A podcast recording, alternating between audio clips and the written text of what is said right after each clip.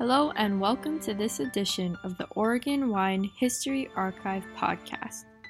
The Oregon Wine History Archive is located at Linfield University in McMinnville, Oregon, and is dedicated to preserving and sharing the Oregon wine story. This podcast will share these stories through oral history interviews that we've conducted throughout the industry. Please enjoy these stories. My name is Rich Schmidt, here with Channing Frye, Jacob Gray, Chase Renton. We're at L'Angolo Estates, Newberg. It's uh, January 26, 2021. Thank you all so much for joining us today and for hosting us this beautiful spot. Uh, first question for you, and whoever wants to start can start. Why wine? We'll start that way. Yeah. You're the longest wine story. yeah, I'm longest. Uh, wine is, uh, first off, it's a passion. Um, it became a passion early in my life. Um, when I was in college, even before college, seeing it on a table uh, with my family and friends all around growing up. Um, meals, entertainment, parties, something you share, something you gather around, um, something you can look back on as history. Um, so for me, it was always around. Um, and then I just so happened to stumble into the wine industry and study, and then become a winemaker and just follow this passion that is is a job, but at first and foremost, it's a passion. And uh, followed that and took me on a, a journey um, all over the world, which was very fortunate to do. And then fortunate enough to settle down here, roots in Oregon, um, and start L'Angolo. And then other projects have formed out of that as well within the wine industry. It's almost like why not wine? Um, yeah, similar story. Chase and I didn't even we didn't even grow up that far from each other, and I think we both had parents that loved wine, and especially when they had dinner with friends, they loved to share wine with the people that were around them. Um, even had family friends that were winemakers. So I grew up in Davis, California. Napa and Sonoma weren't that far. I wouldn't say I was in a wine family though, in the sense that I knew I'd ever work in it. I was definitely drinking cheap beer until I was old enough and had enough money to understand that wine meant something to me. Um, and then I was in the movie business for a while, and a lot of the movie business part that I was in was relation relationship based and creating relationships. And as one of my producing partners would say, like our job was a 10 year dinner party. And I think if you know anything about a great dinner party, you probably want to have some great wines at that table. And I think wine is a connector. It's something that creates conversation, lends to conversation, and then when you start falling in love with the product itself, it takes you all over the globe. Thankfully, a lot of the best wines are grown in the prettiest places by some of the most amazing individuals and tribes and people. So I think the more I learned about it, the more I became fascinated about it, the more I found that it was like part of my truth. It was something that came very like natural and authentic to maybe my personality and who I is and who I am. Um, and then I think it's just been a big part of uh, getting to share it with the people I love the most. So if you fall in love with something and you're passionate about something and you believe in something, you usually want to share that with the people that you love the most. And I think when, when you get into this story as you are, you'll see that those three things kind of lend this up yourself to why we're sitting here. Honestly, his wine story helped start my wine story, who probably helped start his wine story. Like we all are interconnected, and I don't think if Chase didn't like literally pursue his dreams, and sure, timing and things lead us to becoming friends and all that, but I've had the opportunity and the privilege to kind of participate in Chase's dream and opportunity, and then those things have sprung all these other things that have happened. So it's been really cool to watch happen. And why not wine? Wine's a pretty incredible thing. I mean, I didn't grow up around wine. Wine was like the thing on top of the fridge that you would get like once a year.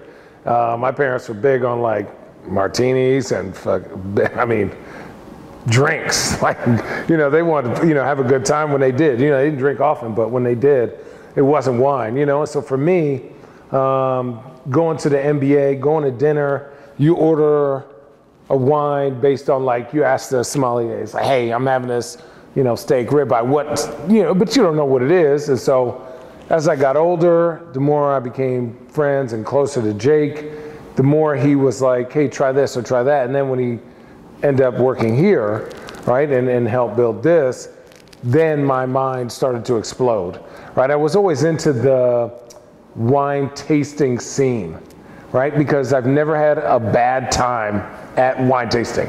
It's impossible. I've been, no offense, I have my own beer. we can go beer tasting and guys get grouchy or sleepy or whatever. And then we can go, I've been tasting of whiskey, tequila, gin, and then people go left and right, right? You either get way off kilter or you don't. But wine tasting, everyone is allowed to go as fast as slow as you want to. And your opinion is absolutely right, no matter how different it is for the next person. And so I think to me, that's what originally got me to it was I can invite people from all walks of life. You come here, we have a picnic blanket, you get some wine, you like it, you do, you do, you don't, but you're still enjoying this this place, this moment, and you're talking to each other, and the vibe is right, and the experience is memorable. And so, uh, to have the opportunity to work with these guys wasn't like, oh, I want to do this. It was like, well, let's talk about what we all want. And it was like literally like a puzzle came together. And the fact that we have different perspective made me even more excited, right? Because I'm, he lives it every day. Now, we all live it every day now, but he's literally, this is his thing. He works here, so this is also his thing. But for me, I, we all have other things that we do, but this brings us together and we put so much passion behind it. To me, it's been fun, it's been exciting, it's been evolving and new, and that's just kind of my attitude When towards would you wine. say you started really drinking wine? I looked. I actually looked. I got. I, I went into my house uh, the other day, found an old computer, and I have a picture of me showing somebody a bottle of wine from 2012. Now, could I tell you what that bottle was? Hell no. You know how fast you got drank? When When, Oh. when did you marry Lauren? 2010. You have that picture Nine at or your house the other day, the the bottle, Yeah. the Barolo. So the first year anniversary, I have anniversary was a 2000. 2000. Yeah, 2000. a 2000 Barolo cork. So I was drinking good wine. I just didn't know I was drinking good wine. and then now it's like, right, because I could pay for it. But that's whether I mean that's just a fact. Now it's like they could say, hey, people go, oh my God, Channing, you had so much wine. But then they'd be like, do you remember our first one? I'd be like, oh yeah, the first one. I didn't like too much, too much oak in it, and that's when it clicked. When I started to remember bottles and situations and friends, I know you like this. I know you love this. I'd love to introduce you to this. That's when I started. And the more that I felt like I know about wine, the more I realized I don't know anything about wine, which makes me want to know even more. I could read books, I could watch shows, I could drink the wine, which is my favorite part. But like, I don't know. I can't. I can't learn enough. And um, I've really just been diving into the valley a lot. Uh, there's so many good producers here, and I think if Chase wasn't who he was, I don't know if I would have been as passionate because when he's, I was in Orlando, and he, or first we had a rosé, which is you know sneaky, sneaky, and then we had the Pinot, and I said, what is this? I said, I don't drink no Pinot Noir. You know, He had had blue- into the Willamette Valley. I had not bought in. I was big cabs and you know Bordeaux's, and not that those are bad, but I'm saying, but he gave me that Pinot, and I said, hey yo, yo, boom, big light goes off, and it was amazing. And ever since then, like I've been putting Long L'Angolo on everybody. Like this helped me understand the new generation, the new style of like what we would want as you know 45, 50 and under, right? It's not just your regular parents' Pinot or Merlot or Syrah or Riesling. Like new people are challenging your understanding of what wine is supposed to taste like, but also giving respect to like traditional methods and, and things that have inspired them. Yeah, there's definitely, I think to his point, there's a misconception sometimes about Pinot Noir, especially if you're maybe in the beginning blocks of, of wine drinking. If you haven't had a great Pinot Noir and you have a not great Pinot Noir and it's flat and it's not a lot of body and it has these things, if you don't know wine well, that might not turn you on to that varietal. And I think for Chan, it was kind of like, all right, and, and th- this is a non-Burgundy story, right? This is an American New World story. So it's kind of like, well, if I like Napa Cab and this is what I'm told to drink with a steak, what are these other wines like, and why would I spend time or money investing in them? But I think even I think even before I worked here, when him and Lauren, his wife, would so Channing lives in Portland if he's not playing basketball per se. They've raised their kids here. He's always had a home here since he's been a Portland Trailblazer, and I think I could almost probably, if, if the text were there, I could align where the day he landed from when the off season started to a week or two later, we're probably wine tasting, right? Oh, for sure. What else are we like? There's not many better activities to do where you can catch up, have a lot of fun, explore the natural beauty of this place, and also fall in love with the product and the people behind it. So I think that the journey's been building and been happening for a long period of time, and I think obviously Chase hyper speeded a lot of that. Oh, for both of hyper-speeded. And then uh, one of the things he's touching on too is uh, he, he's been, Channing's been around through friendship since we've gotten to start this project. And when you see a wine project get started, there's not a lot of wine at first. And when's the next wine coming? And what are these things you're doing? And then in that course, we also, the three of us, have had the opportunity to throw Chase is a cancer survivor. We all have touch points in our lives, as he spoke to, outside of wine that kind of go like this. Some of those are giving back, some of those are cancer, some of the it's food, you know, all these things. And we've done a dinner twice now, the Give Joy, Get Joy dinner for in um, for the Children's Cancer Association. And for that, we made one-off bottles of Magnums for every participant.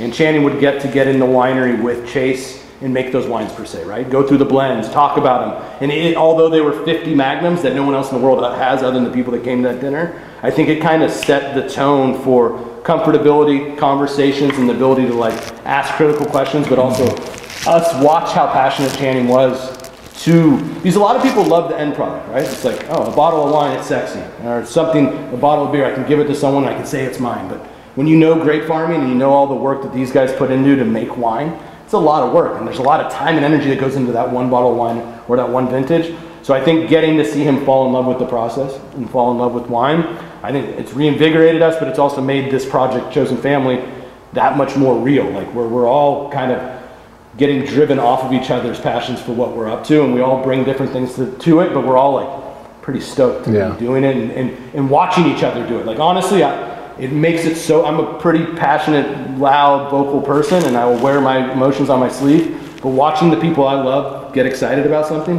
it doesn't get much better for me. So to watch Chase get to do his thing and be in his pocket and be falling in love with it and having the opportunity to do a lot of different things. Watching Channing get to do this. So for me, sitting in the middle of these two men talking about that as their friend and as their business partner, it's been awesome. I find a lot of joy in that. It's it's been like I ask them. To me, I seem like I'm asking the dumbest questions, but I'm so curious because is their realm of wine people are I would say the upper echelon, and then my realm of wine people would be the lower echelon. Like okay, but not in a sense of knowledge. They're like Channing, is this wine good? I'm like I've never. How many wines do you think I know? Like Vivino that joint. And you tell me what kind of stars it got. Like, I've never seen this wine from freaking Antarctica, you know, like, but I love that they come to me because they're like, Channing, you're into wine. What does this taste like? So I go, okay, where's it from?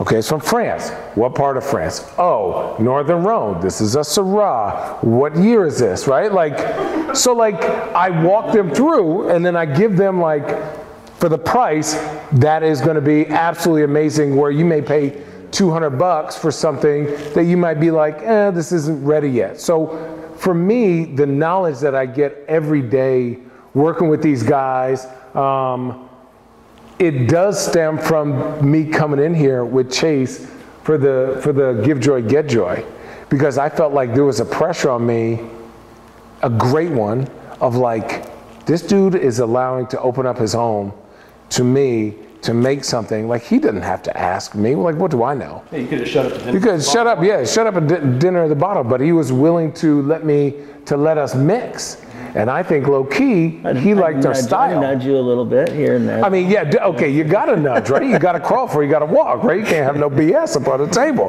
right? So for me, push in the right direction. yes, but I understood, like understanding the process of this to the to the next section, to the next, to that, to barreling, to the leaves, to do all this, all these crazy words that I can't use on my friends has been amazing and I'm constantly learning and it's like the more I learn, the more wine tastes tastes better. The more I learn about the process, the more delicious I and, and the more I respect each wine. Even though I may say, hey, this isn't my style, but I don't think it's bad. Right? Unless it is cheaply and poorly done, I will never say a wine is bad. I can just be like, or unless it's like mm-hmm. actually like, you know, bad. I mean, it's like you know corked or something, but that happens. It's a it's there's so many variables. The fact that you get good juice in bottles consistently is amazing. And I think people just take that for granted, right? It's like if, if we didn't have all these services that, that would ship wine to New York and Texas and California, how else would you get to see this place? Right? You would have to drive up here or you'd have to fly up here and hear about it. And I think it's it's just amazing to me the opportunities we have to give people amazing place from this from the plots of lands that we're allowed to work with. Yeah, grape farming to wine drinking, the journey of that's pretty incredible, right? And I think there's segments of it that some people pay attention to and care about more than others, but I think when you, and for me, getting to work harvest with them, not being in the wine industry previously, having a friend that's a winemaker and owns a beautiful piece of property in Dundee Hills, and kind of like experiencing the boot camp of it and the, and the blood, sweat, and tears of what their Super Bowl is per se, you know, and what drives what the consumer ends up getting to share, store, do, drink, whatever it may be. I mean, it's a pretty incredible process. And then the more you dive into like that, that thing leads to, oh, what year is that? Or I collect and this vintage from this place and this winemaker with this farming style to this winemaking style to neutral oak French barrels in the Dundee Hills. Like just the idea of all that and then being able to take that knowledge and sit at a, at a table and share it and it, it just, it harkens some of the most amazing moments you can have with people. hmm I think, I mean, we're sitting here, right? Middle of a pandemic. We're supposed to say that, yeah? Middle of a pandemic. We already told the date. Uh, yeah, yeah. You already told the Told the date. date. Middle of a pandemic. It's snowing. We're like in a globe, snow globe right here. There's people helping us in the vineyard pruning right now.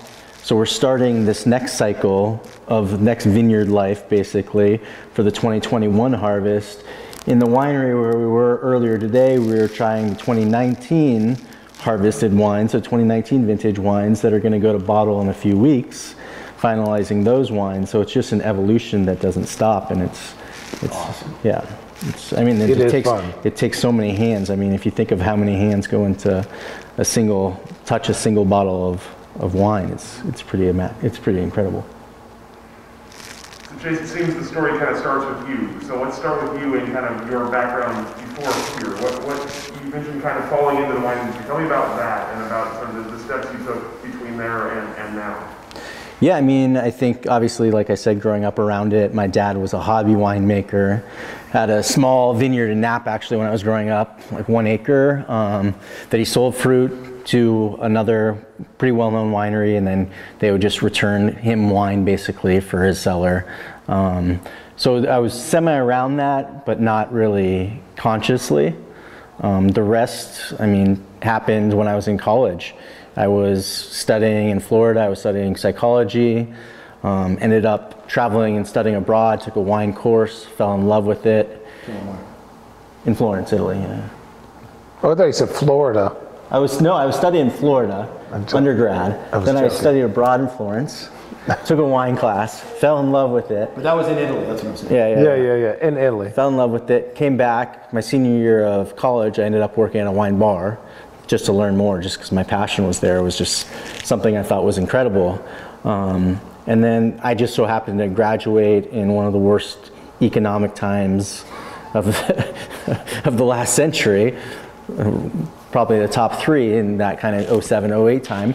So what i did was i went and worked i went and worked at whole foods in the wine shot wine department there. And then from there that was a brief really brief time before i went back to italy and studied for another year and a half over there um, didn't know exactly what i was going to do with it. It wasn't calling to me to become a winemaker at that point. I just was following a passion of, of something that spoke to me and ended up you know working over there and decided to come home and go work. I worked at Stoller here in Oregon and then travel abroad and work in Burgundy and Italy um, and California.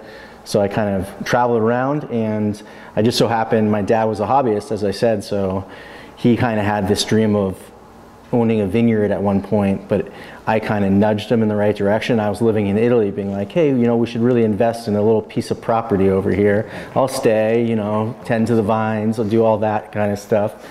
And he's like, you know what? We're dad moved from California to Oregon. My sister was having grandkids. They moved to Bend. Um, I was like, well, if there's one place, you know, in the new world that I feel like makes wine at such a high caliber that can almost feel like old world wines, it's Oregon, and that's one place I would really want to make wine and settle down roots. And so we bought this 25 acres here in the Dundee Hills. Um, we planted it. We bought it in 2012. We planted it in uh, two, success, two successive years. Um, really didn't know how much we were gonna, how much fruit we were gonna sell, how much wine we were gonna make. Um, from day one, we've made all the grapes that we've produced off this property. Um, so it's kind of been a big evolution, whether it be business-wise and how we grow, or you know what equipment, what needs. Um, just starting a small business, like anything, has all of its caveats and everything that has to be done. So yeah, and then it just kind of snowballed, and now we're here. Snowball keeps going. So I would just two quick things. I would love to have known Chase when he wasn't, didn't know he was going to be a winemaker, because if you know his personality and if you know his palate, he's a winemaker. so it would be interesting to know the young man that loved wine but didn't think he would be to us one of our favorite winemakers.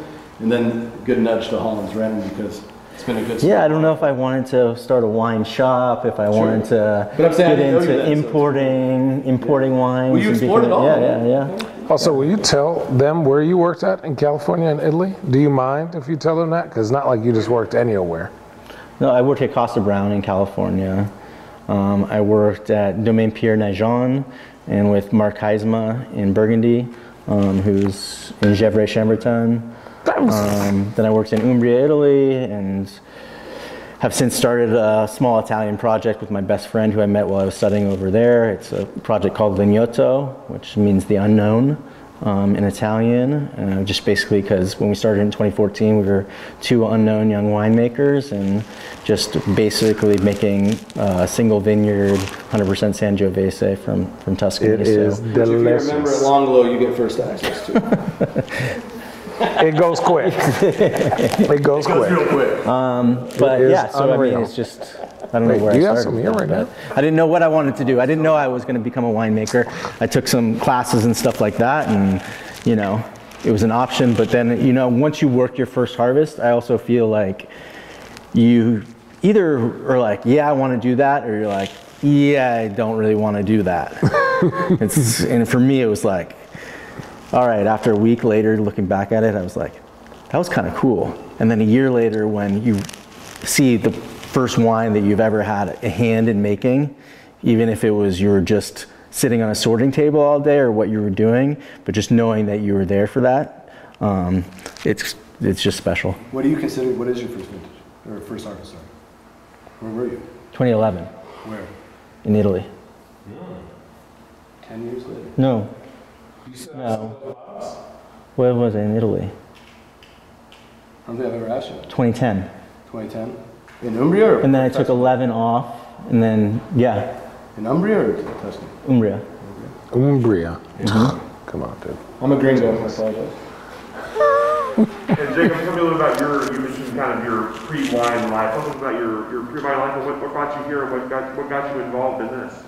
Um, from Davis, California, born and raised. Migrated to Southern California through college. Um, my mom's younger sister was an independent film producer, which just really means she's a movie maker but doesn't have a studio financing all of the projects. Um, I got out of college with a degree and definitely didn't know what I wanted to do. And I thought I was going to move home to coach high school basketball and work with my dad. And my mom sat me down and said, You're an idiot, go be yourself and go take on the world type of thing. And that aligned to getting to go make a film. So my aunt had bought the rights from Warner Brothers to the biggest selling fictional golf book ever written called Golf in the Kingdom. And Golf in the Kingdom happens and takes place in Scotland, the story. And if you know anything about Oregon and Southern Oregon, there's some famous golf courses called Bandon Dunes, and it looks like Scotland. So instead of us going to Scotland to make a movie, they brought me to Oregon, and I made a feature film at Bandon Dunes, which was an incredible experience. After that, we did post production at Warner Brothers Studios, so I moved back to LA. But in the midst of that short, brief story, was for years of my life, I fell in love with Oregon for sure. I was living between Eugene, Bandon Dunes, and Portland. Had friends up here and playing for the Timbers, doing different things. So I might even I met Channing during this time as well, I believe. So Oregon just kind of being a California kid. If you had told me in my 20s that I was moving to Portland, Oregon, I'd tell you you're crazy. Um, but I hadn't experienced it, and so I think it found me at the right time. I fell in love with it. I moved back to LA for all the right reasons. Um, but in the process of living in LA, which was for the second stint was for three or four years, two two to three years, um, being in the movie business and all that stuff. I loved it. I had a great experience there, but I think I always knew I wanted something different. Um, and my now wife um, was from here. So we stayed in touch. I moved back to Portland about nine years ago now. And in those first couple years, I was still going back to LA all the time for work. I decided that at some point I just didn't want to be on that plane or doing the things that I was doing. I wanted to find something that I could call home per se here. There's many iterations of that story I guess I could tell, but it, I always loved wine country and I thought wine country was gold in an aspect. I thought all these amazing things were going to happen here. I loved the wine, I loved the small business aspect, I loved meeting the people. Um, my mother-in-law at the time worked at the Allison, so I saw kind of like what the potential was for the valley and hospitality maybe. Um, me and some friends started looking at property out here to do a boutique hotel, which only happened in theory in a sense. During this time, I actually, me and Chase met. Um, first time we ever met was playing golf, so randomly just showed up on a tee box, played golf. We both are pretty good golfers, so I think instinctually we just had a little fun chirping away. Didn't know what either of us did, just had fun getting to spend four hours on a golf course together. That turned into meals and conversations and all that, and then he invited me to work uh, his first harvest, which was 2015. So the first grapes picked from this piece of property. Um, and then I got to do 15 and 16 uh, harvests with them while they were building the tasting room. And I think between 15 and 16, they, laid, they allowed me the opportunity to kind of ask questions. Um, what are you gonna, how are you gonna market it? What are you gonna brand? What are you gonna strategize? Like, how does this work? What, what are you thinking? And I knew that the wine quality, I knew, like, I always believed, and I think he could probably speak to this, being around talent my whole life, whether it's athletes or actors or writer, whatever it may be, there's just, I don't want to say the hit factor, but you just know people that are passionate enough to get what they want and they have the skill set. And I think, I don't know if I've ever said this to Chase, but I think he knows it in what we've done with our careers, but I believed in Chase Wren. I thought that, I thought his vision and his palate and his instincts were spot on for what this property needed and what I, th- I think where the valley was going. And then I thought our personalities hopefully could complement each other. And off to work we went. So 15 and 16 were harvests, and what 16 and a half, 17 we opened this place. And we had very little wine, very little SKUs, um, but we had something to share, right? And I think the beauty of wine, the crazy thing about the film industry is you have intellectual properties and you're always trying to project that you're going to make something to share with people. And I think in wine you always know, other than fires and things that you can't control, Mother Nature, that hopefully you have a product to share every year that you're super passionate about. And I think if the farming's there and the winemaking's there, you're always going to have something that you're stoked to share with people. So I think getting to be a process, being a part of a process of building a small brand, launching a business, and then sharing something that I loved. I always loved this wine and I always loved this piece of property and I love the Willamette Valley. So I think just kind of hit home like some things, some touch points for me. And then um, off to the races, man. I mean, we've uh, always kept it pretty lean around here, always been a pretty core group of people that worked here that tried to have each other's backs and care about each other. And um, we've built a little team around us and you know, we're, we're at about 2,000 cases a year, have a pretty loyal uh, membership and a tasting room that's open five days a week. And uh, with that, there's also been other things. I mean, we could talk about the CCA dinner and the dinner series we did with some of our favorite chefs in Portland. I mean, I just think that it's, it lends itself to a lot of the things that, um, whether we're getting paid to do them or not, are the things that are our focal points, which is bringing people together, food, wine, conversation, storytelling, all those type of things. And then chosen family, I think, is just like the perfect storm of those things. And then you throw in a seven foot NBA champion that loves wine. And thankfully, um, I, you know, we call it chosen family. Anyone can project what this thing is, but I mean, I think there's like a, a true friendship and passion and, and love for each other that led to an opportunity to bring wines to the world that we love as well. So I think all these things are just they all speak to each themselves. Like they're all kind of a part of the same storm, right? And, uh, to me, I'm just proud to be a part of it. It's been a lot of fun. And the, the seven footer to your right there, uh, tell me about your, your story before wine. I, obviously, some of it's pretty well known, but I mean, I'm gonna skip through a lot of it. It's probably a lot of it's on like Wikipedia, but like, okay, grew up playing basketball, basketball, basketball, basketball, literally nothing else. And then I got drafted to, so got drafted to New York, played two years in New York. And uh, the honest story was New York was, I went from the University of Arizona, um, four years there. Everything was very, like the best of the best, you know, like everybody was good teammates, great coaching staff. And then I went to the league and it kind of hit me in the face that this is business. And so for me, I was trying to put a, you know, a, a square peg in a round hole.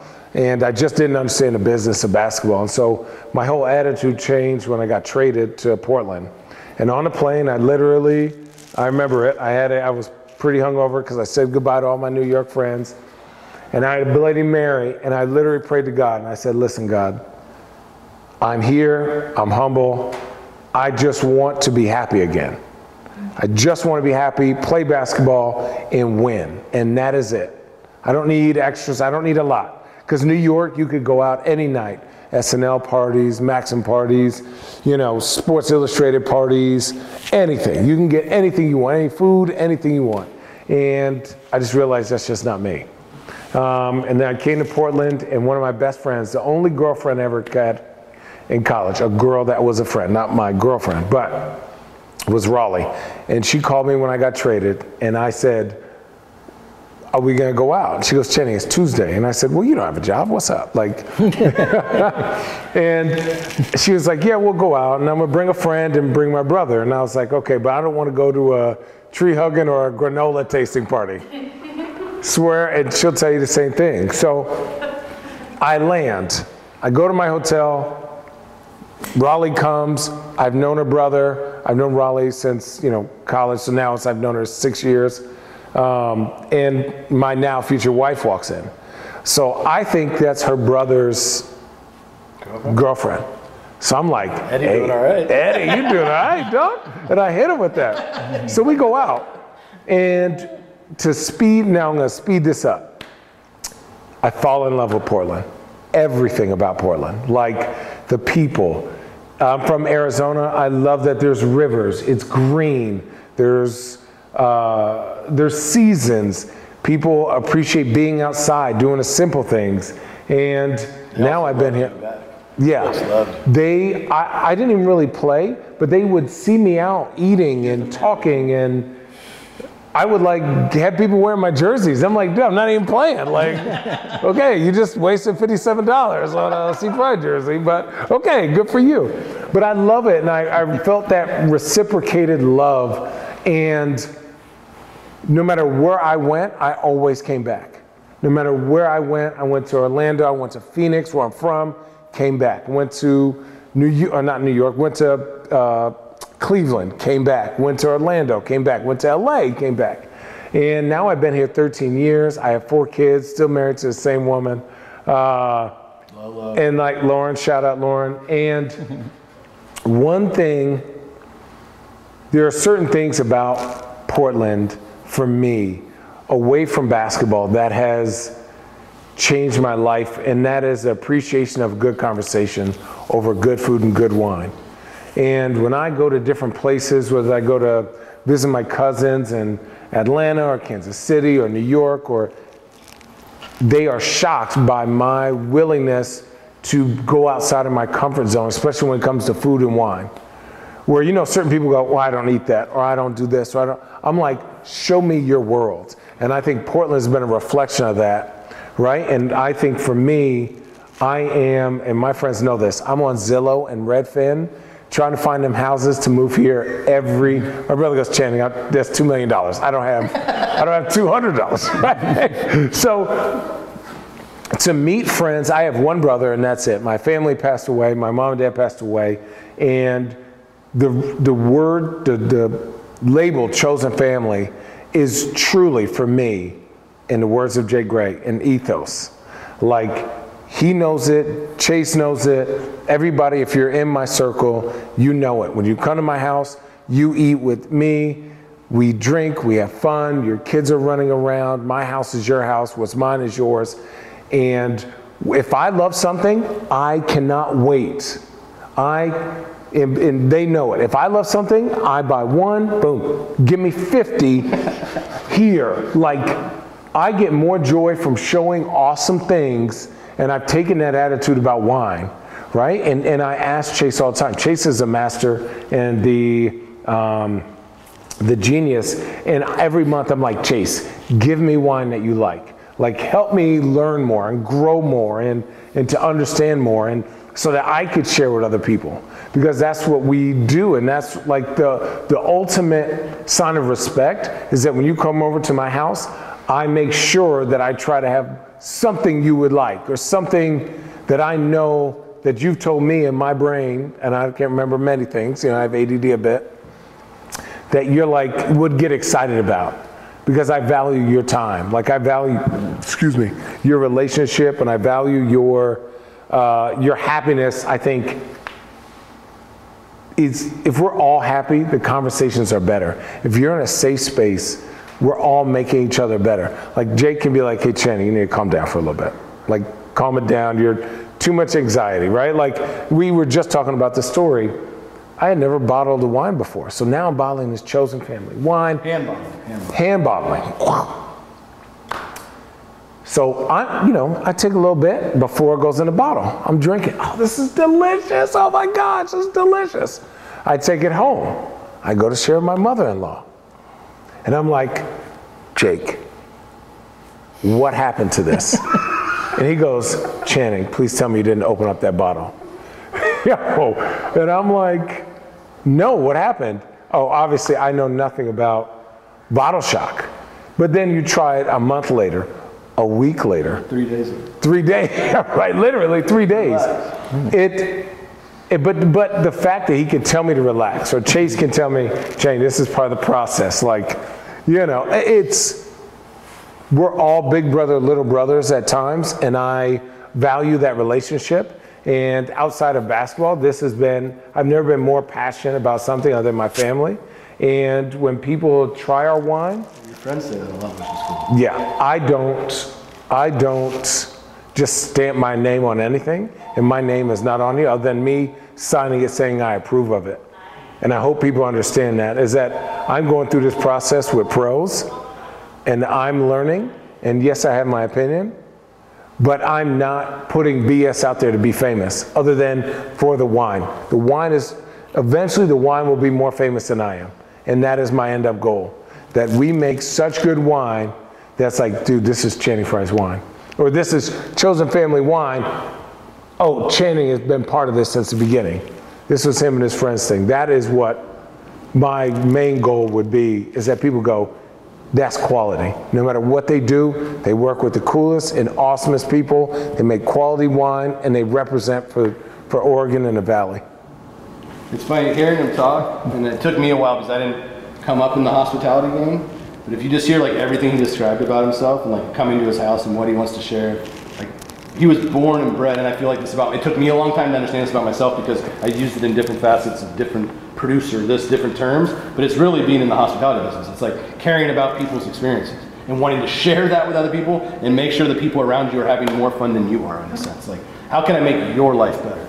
And it's funny that like it just hit home like listening to him talk about it. It's like he was other than being seven foot and being able to put a basket and, and having the opportunity to go live that incredible journey. But like if you hear his soul, it's like it's it's tended towards this a little bit, right? Like this is a, a very natural fit, I think, for like how you. It sucks What being by yourself and tasting the greatest wine you've ever Yeah, it's tasted. like a beautiful sunset. there. It's like, oh, this is so good. Nobody in the room. He room. doesn't share. Okay, He doesn't share anything. But if you're at dinner, right? I, I've had dinners where I've had, you know, quote unquote, coming to Jesus moments with people where I go, I did not know that about you. And it changed my whole perspective on not only a group of people, but maybe how I look at like how I want to raise my kids and what they need to have a little bit more of, what they need to be exposed to, their language, their their empathy. And and that is like it's been the amazing food that maybe we're uncomfortable with at the time. You know who grow in arizona who grows up eating korean food there's no like korean joints or thai food was the thing i was like what the heck is thai food like i've only had chinese food right i live in arizona Mexican food burritos. Okay, what's up? That's me. Yeah, that's that. Right, that's it. That's, ooh, Southwest. Yeah, we had burritos this morning. Anyways, but being comfortable in uncomfortable situations, right? And just being empathetic towards your friends and your family. And if they are willing to take you there, it gives them joy. Put your shield down for a second and get it. And I think to wrap this back around wine, I felt that from Chase and Jake from day one. For Jake to send me that wine, the L'Angolo, and be like, Shane, this is gonna blow your mind. Uh oh, that guy almost went inside. He cold. Uh, for you know, for Jake to send me the wine and be like, Channing, I bet you think this is the greatest wine of all time. right? Obviously, he's messed with me, but I go, damn, this is what what is this? Like the gears start going. Chase did us a, a great service of making our first vintage ever from L'Angolo. And maybe it's a little bit of a homer statement, but our 15s were beautiful. And so to have a young site, which is usually counterintuitive to people, old vines, old uh, having a young site with young vines and a great first vintage was really cool to share with people because it kind of shifted the paradigm of like how people thought about wine and it also put us in their subconscious quickly. Like you weren't scared to share it with people. It didn't need five years before we're like, oh, just wait a little while. It was like, no, let's check out what we made. Oh, yeah, check that out. Listen. What? Them things are flying off the shelf. Right? Even on my team plane, it was like I was started bringing bottles of stuff. Like if we had a fly, we had a day off. I'm like, I want to drink this the afternoon. Go to dinner, you know, maybe have another one, and then just go chill. But then all of a sudden, it became the culture where we would share, watch film, talk, and everyone would bring, you know, everyone would bring different bottles of wine. It was wild. And you get people from, you know, I was sitting next to Jose Calderon and Kyle Korver and even Birdman, right? Who you wouldn't think would, no, no, like not judging a book by its cover. You Just because of ta- just because of Super- tattoos? no, I mean, no, no, no, no, no. He's no, no, no. But even he would wouldn't bring. him to be a wine. You wouldn't, but he would go, "Oh, y'all drink a wine today? Here, I love this one." And you'd be like, "Why?" "Oh, I was in Aspen and uh, I was snowboarding because he snowboards my height. He's like, I was snowboarding. He grew up there, and I uh, this guy fell, and I ran into him, and he was the owner of this place. He said, "My bad," and then gave me the bottle, and I love it. And I'm like, "What? Like, how long ago was this?" He was like, "Oh, like 15 years ago," and I was like. And you still remember this one bottle. He goes, Yeah, I don't drink wine, but I will drink this wine because that guy bought me this bottle of wine for this. But like this story is just like, again, the connector between like a moment and like most of the time it's happiness. On the back of our bottle of wine of chosen, it says, "Passion is our purpose, friendship is our foundation, and wine is our connector." And I think like, I mean, it's a blanket statement, but I think it's a pretty true one for like who we are, whether it's that brand or not. It's a very comfy blanket though. put me in it. It's like a weighted blanket. I want to come back to your kind of, uh, when you, you, you had your idea of Oregon, you had your idea of this little plot of land. Tell me about why this space when you set out and, and what you wanted to do in the vineyard and in the winery to kind of showcase. What, what, were, your, what were your kind of initial philosophies for your wine? Yeah, so uh, I came up in 2011. My sister was living in Eugene um, at the time, and I kind of made that my home base while we were looking. I used Peter Bowman, who's probably sold a lot of the real estate, vineyard real estate around here in the last 20 years. But yeah, we're looking for places. I mean, we I looked Eola-Amity Hills, I looked Ribbon Ridge, I looked out west of McMinnville. Um, and then we came to this one spot um, right here on the corner of Williamson and Dudley. It was 25 acres. It was an old nut orchard until the late 30s. Um, and then it just, it was perfect. I mean, it had, I have always loved Jory soils for one. It's kind of, I narrowed it down to where I wanted some, I wanted some red soil. I just like what Jory soils do, the red fruitiness, the preciseness that those Pinots can have. Um, so that helped me narrow it down after tasting through people's cellars as well. Um, not saying that I don't get soil envy ever and wish I had different soils, um, but but yeah, this spot was it was just perfect. It was right in the epicenter, right in the Dundee Hills, which is arguably the most famous AVA in Oregon, just from you know the beginning. So, so um, Eyrie and all them. So, starting kind of a foundation. Um, so having that history in the back pocket always helps. Um, having east facing slope was big to me too. I wanted a lot of early morning sun, not as much afternoon sun to really help maintain acidity. Um, and then we've farmed here organic since the beginning, so farming has been a top priority in making top wines for me. I got to make sure that you know everything is done right if you want the end product to be right. Um, but yeah, I mean, this was I just luckily enough stumbled upon it. Mike Etzel was supposed to buy this piece of property back before he bought, um, I think Sequitur. He was going to buy this, and then it just fell through. Um, and lucky enough, I I came at the right time and and got this piece of property, and it's it's been great. I mean, really, what it is, we're lucky that uh, it didn't get turned into homes because at at one point, this 25 acres was going to be subdivided into five five acre homes, and then all the neighbors wrote letters and said, "Hey, don't do that. Let it remain farmland." And it just sat overgrown and fallow for us. So when I came, it was overgrown, lots of blackberry bushes, lots of you know overgrown stuff. But it was it wasn't like it had been a tree farm or something that had terrible chemicals and everything and just burnt scorched the earth. It was very nutrient rich um, and just fallow and ready to plant. So I think we really lucked out with that. About the, the sort of the, the philosophy behind the wines in the beginning. You have, you have, you're obviously you said you poured it into vineyard practices, organic from the beginning. Or poured into vineyard. Um, I originally, so for the first few years, I had a consultant, Isabelle Meunier, who's a very well, very well known, very highly regarded winemaker here in the valley. Someone who is my mentor, who I look up to as a mentor um, now. And you know, she helped me in the winery. I mean, obviously, I'd worked Harvest around, but I'd never really established myself making my own wine. So having her as a sounding board for ideas or what she was thinking in her eyes and what she had seen in her previous 10 vintages here in Oregon while I wasn't here um, was extremely helpful. So, I mean, I came from that ethos of old world, having studied in Italy, having worked in Burgundy, it was kind of those stylistic wines that I want to make. I really want to take what each year and what this piece of land gives me and not manipulate it, not do anything. Um, so just take the native yeasts that are coming in from the vineyard, use that for native fermentations.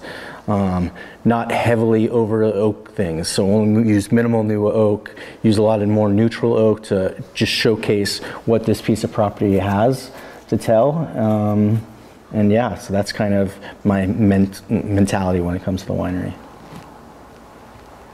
So Jacob, what did you bring when you came on board L'Angolo? What did you bring to the to the, to the table? Um, that's a good question.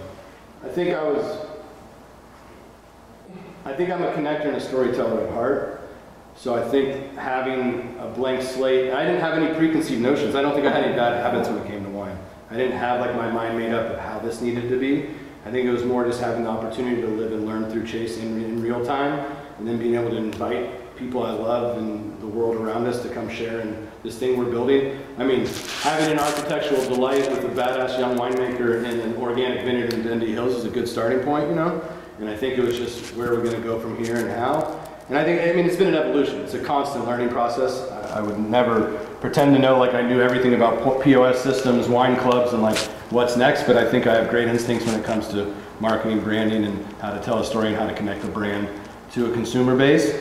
But I mean, outside of, I think I'm the perfect consumer. I mean, I was when we started this, I was in my early to mid 30s. I loved wine.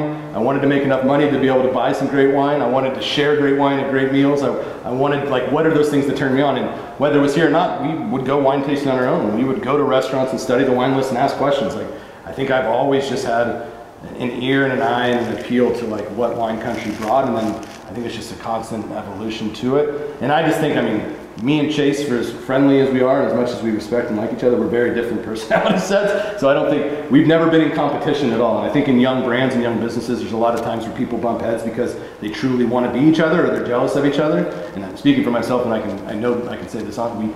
We don't want to be each other. I don't want to be a winemaker, and I don't think he wants to do a lot of the stuff I do. So I think it's been a great compliment to each other, and then we've tried to find the resources and help to help us along it. And I, I, I'm never above asking questions and asking for help or trying to learn more. I'm not an expert in the wine industry. Maybe, I mean, I'd like to think I'm good at my job and I'd love to think that I bring something to any table that I'm at, but I think it's just been a, a continuous learning experience. It's been, you know, what, how can we improve? What is there, what is the consumer looking for? How can hospitality be improved upon? And then what does this place lend itself to, right? So I think more of my, my focus was on the hospitality and, and the tasting and, and brand experience, you know, and like I take to heart what long, like when someone speaks of L'Angolo, when someone wears our merchandise, when someone says, I want to take you to my favorite winery, like that means something to me, right? So I think that's the thing I've always tried to like cue in on. But I mean, what, I mean, I don't know what to say that I bring to the table other than myself, you know. try to stay comfortable in my skin and try to, you know, give my best to every situation I'm in. I think I think Jake brings a sense of an aura, right? He has a presence in a building, and I think when you come to anything where you're sharing, you have to feel comfortable, and Jake definitely brings that comfort. Like to any situation, you can. I'm very uncomfortable. I think if anyone, if you can make, you only get the best of the people if you make people comfortable. Whether that's in a one-on-one conversation or in a group of 30, or let alone if someone's going to spend their time and their energy to come and try to learn something. All too often, I always like to say that we're here to turn people on to wine, not turn people off to wine. And I, I would like to, I, I know for a fact every once in a while wine tasting, if you're not an educated consumer, it can be overwhelming. Um, and I didn't want us to have that. Now, what does that mean? You have to find that, and you have to find your comfortability in sharing yours. But like, we don't have tasting notes because what you taste isn't what I taste, and what you as a consumer, I'm not going to tell you you're wrong because you're not. So I think it was just like, how do we bridge the gap between I think I want to learn about wine to like now I'm comfortable enough to fall in love with wine, and now this is a great place to go on that journey with. So I think it's always been about making people comfortable and falling in love with the brand and an experience. And I think, again, if you have great wine and you have a great place to host people, I mean, that's a great starting block. And then there's just an ebb and flow to this valley and, and the seasonality to it, to what people are looking for. But what a time to be alive and what a time to be in the wine business in Oregon. Like, it's been an awesome ride and it's been an incredible place to to live and learn through. And then outside of ourselves, I mean, you speak to Beaux Frères, you speak to Kristen, you speak to Domaine Roy, the Flenor, like the list goes on. Like, just a huge fan of the place, a huge fan of the people and everything that it brings to the table. And I think this place is on fire. I think, you know, I think we can always grow in, in a hospitality general sense. Like, dining, fine dining, dining, lodging, but I mean, when you just talk about wine, you talk about quality of wine and quality of human beings behind wine, uh, this place is incredible, on fire. So I'm happy to be a part of it. I should say is because it's a big story of L'Angolo is my parents, right? I haven't talked enough about my parents. Um, their passion to allow me to follow, or their not passion, but their goal for me to follow my passion was what made this all possible. Not monetarily, but just even just telling me before I even got into wine, go find what you're passionate about and follow that dream. Um, and that's why this place has a name that's actually a little bit strange, but it has a big meaning. Um, L'Angolo means the corner in Italian. So I did my studies in Italy. Uh, I've considered myself Italian, even though I have no Italian in me. Um, Do you speak Italian? yeah, uh, I can get by. That's what he said, and then he's like, understands everything. Um, and but means the corner in Italian. And then my parents also, what is it, 44 years ago now, they met on a street corner in California. Know, he was doing what he was romantic back in the 60s when the, you know, when you didn't have all these dating apps, right? Right, right. He went up to my mom on the corner and said that basically he couldn't let her walk out of his life.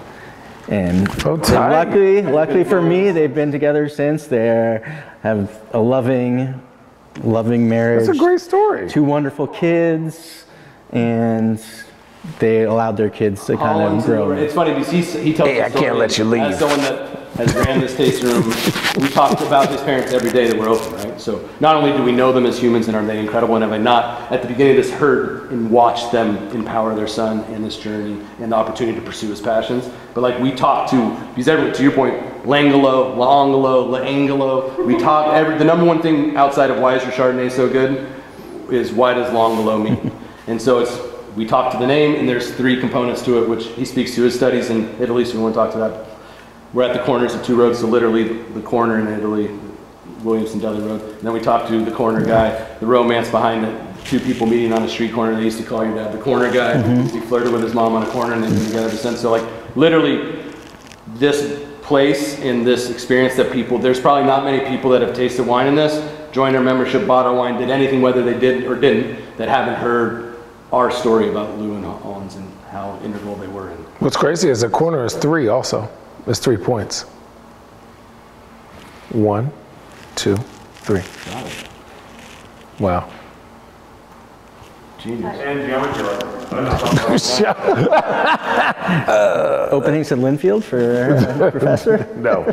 God. I was, I was thinking Channing didn't want to do it, but I wasn't busy enough. So. Dude. Tell me about Chosen Family, man. and What, what kind of prompted that as a secondary project, and, and Channing, how you kind of came to be part of, the, or came to be part of that project. Man, I, Channing is that project I, he's the reason behind it I feel like my perspective on wine isn't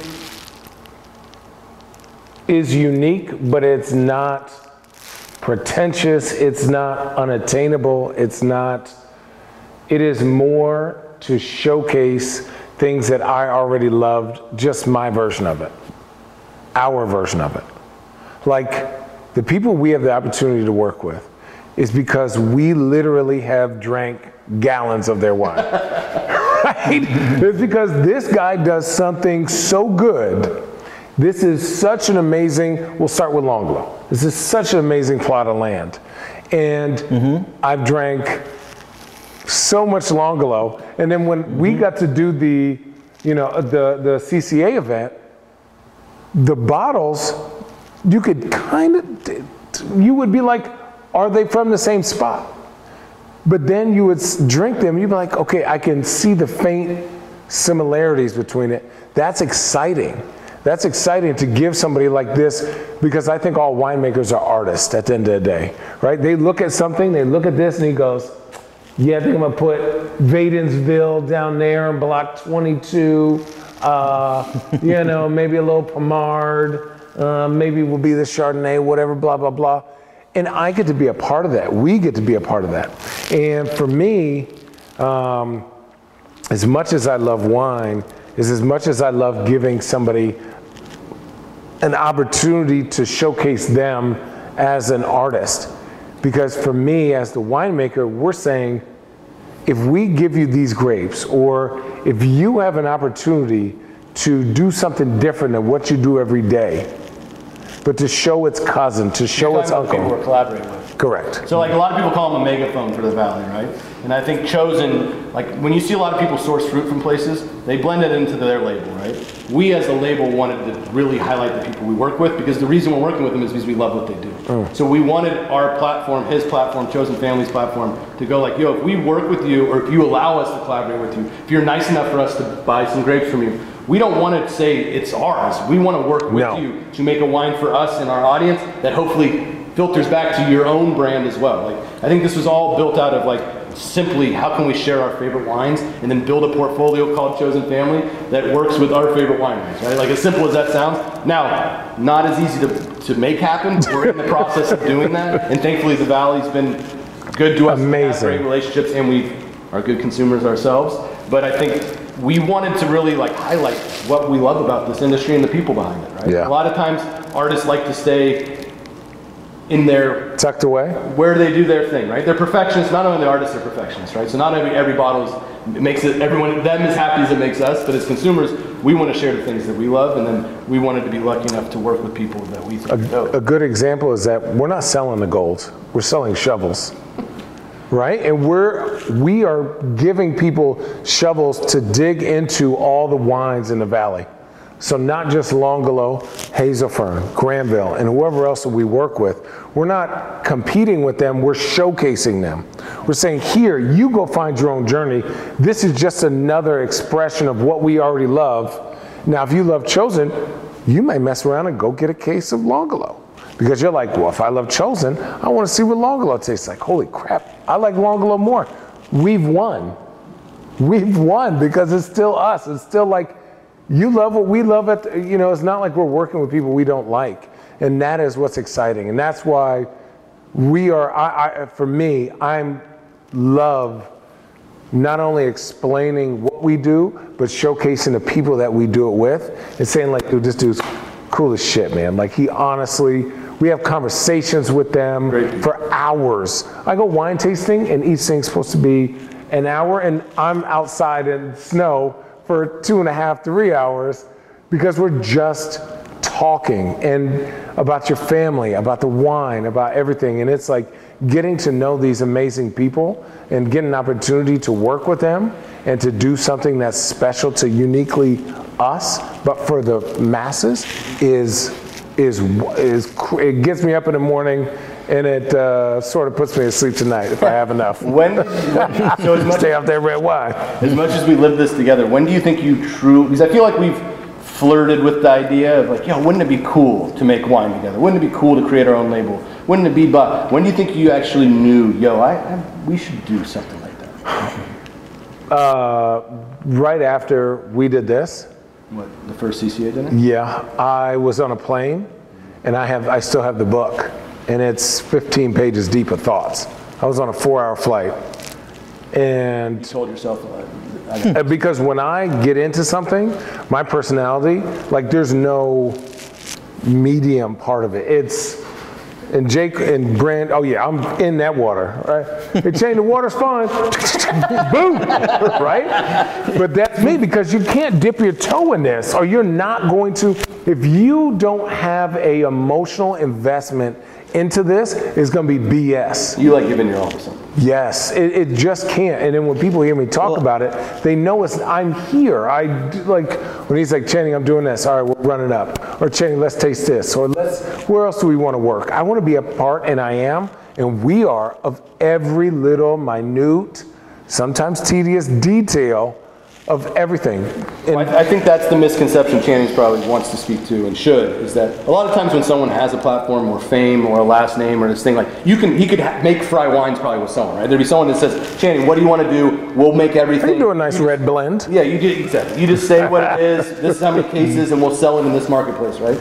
But to his point like and I think what we live and know but the, we want the world to know is Channing's is involved in every decision making as possible, and he wouldn't want it any other way. And I think as his friends and business partners, that's been really fun to watch happen and be a part of. Like I know his passion as a, like as a human being, because I know him as a human being. But like seeing him fall in love with the process, from the designing of labels to shipping and compliance to like asking all the right questions to like understanding the annoying parts of the business to the fun parts of the business to when are we going to do this if we scale what does this look like what are the margins on like what like just there's so much information there's so much learning and obviously we all try to support each other in that but there's we don't there's not many mornings we don't wake up to a text and go to What? asking each other Bryn, we're like Bryn, and she helps us do so much. And so she needs just as much love because obviously we started, but we couldn't do this without her, obviously on a day to day. And just the process of this has been wild. And I just a, a little story, and not to get off my original thought, was like I literally drove an hour to drop off, two hours to drop off 25 hats. But I was so happy to do it because I knew that it would be, because it makes me happy to do the work. And that's when you know you're really passionate about it. Well, that's for me what you said about being emotionally invested. Yeah. That's how you separate good or average wine or Yeah. average business, average from something that strives to be better, right? You're Yeah. emotionally invested. You're not just mailing it in, right? And I think that's huge. And it becomes you're emotionally invested, not just in the business, but you're emotionally invested in how the wine tastes. What, Yeah. What actions the story between, you know, we were on an email chain of the quarter length of the border from, you know, the, the color border from the white border of our labels. Do you remember that? And we are like, why do we need to know this? And I was like, yeah, you know, me being sarcastic. Yeah, why do we need to know this? 1.25 centimeters is, well, is actually what it is. But I remember that because there were like different things. he's seen and been through it all Yeah, but in launching a small business Oh, which is also hard during COVID, and we'll talk about that later. Good Lord. It was great. I, I have never, And wine is crazy because, you know, if it's everyone else's wine, if somebody goes, I don't like this, right? You go, oh, okay, I don't like this. I'll get you something else.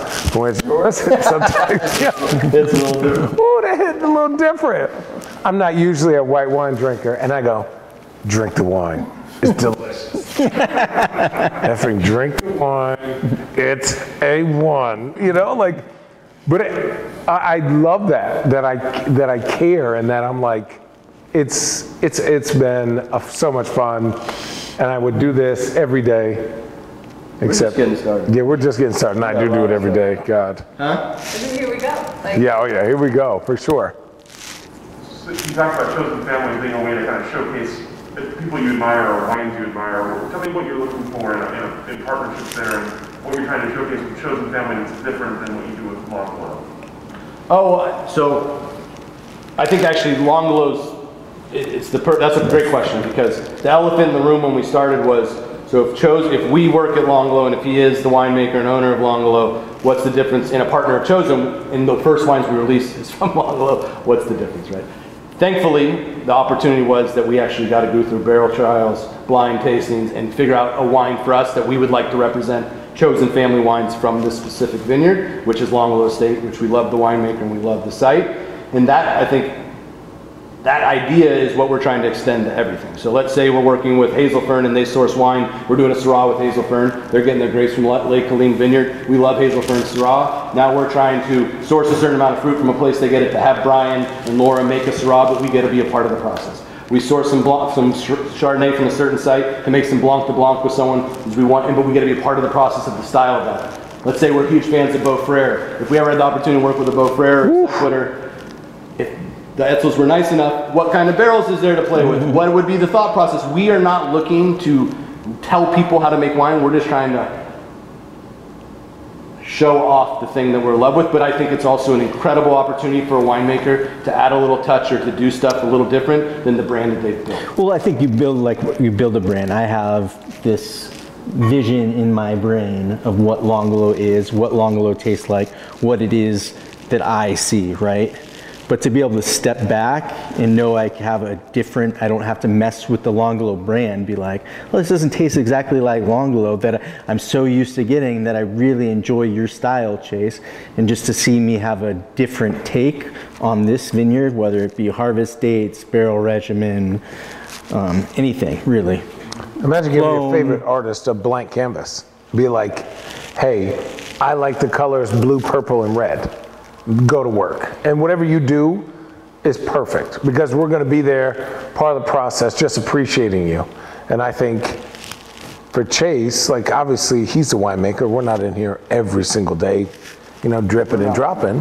Uh, we can't, that's just not our realm. But again, we are three circles and we intertwine, you know, in the middle. We have opinions, that's Well, we got opinions. but at the end of the day, like, you know, I could be like, hey, make it more grapey, and then he got to translate that to mm-hmm. whatever that means.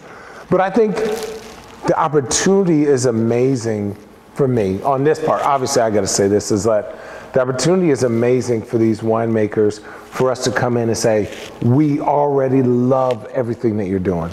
We see the grind. Here, here's a canvas for you and allow us to showcase you with us to the world. We may reach 50, 500,000, 5 million people to just showcase you on this certain varietal. And I think it puts pressure on us to number one, sell it and make sure it's good, but it also is exciting and invigorating. You could probably ask Chase this. Yeah, no. That like you do something that's different than what you do on every day, and you can put your sp- because we do so little. He can make it as technically perfect as he wants to. Well, it's just Right. like how what kind of extraction level do you want during fermentation? There's all these different things that you know. Normally, you know, I'm only doing pump overs Yeah. during primary fermentation.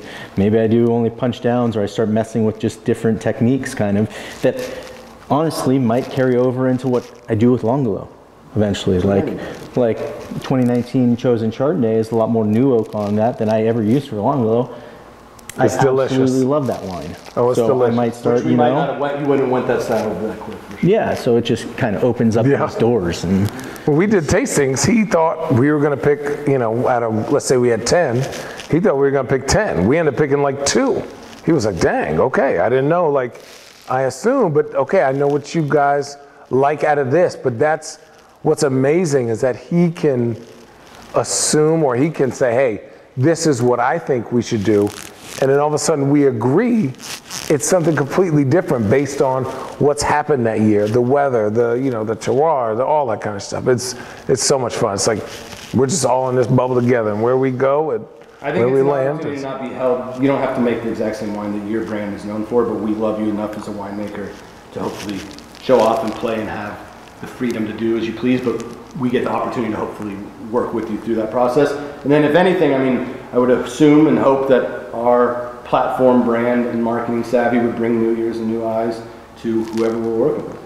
And if we can prove those metrics, and, and but I mean, we can get into that, and I think that sounds a little cheap at this point, but realistically, you're not going to see us work with people that we don't humanly gravitate towards. Oh, yeah. Not only as humans, but also the end product of what that human brings to the world. But we're like, For sure. of course, this isn't. We don't want this just to be a hobby. We're not in this to not be successful because we all have those personality traits.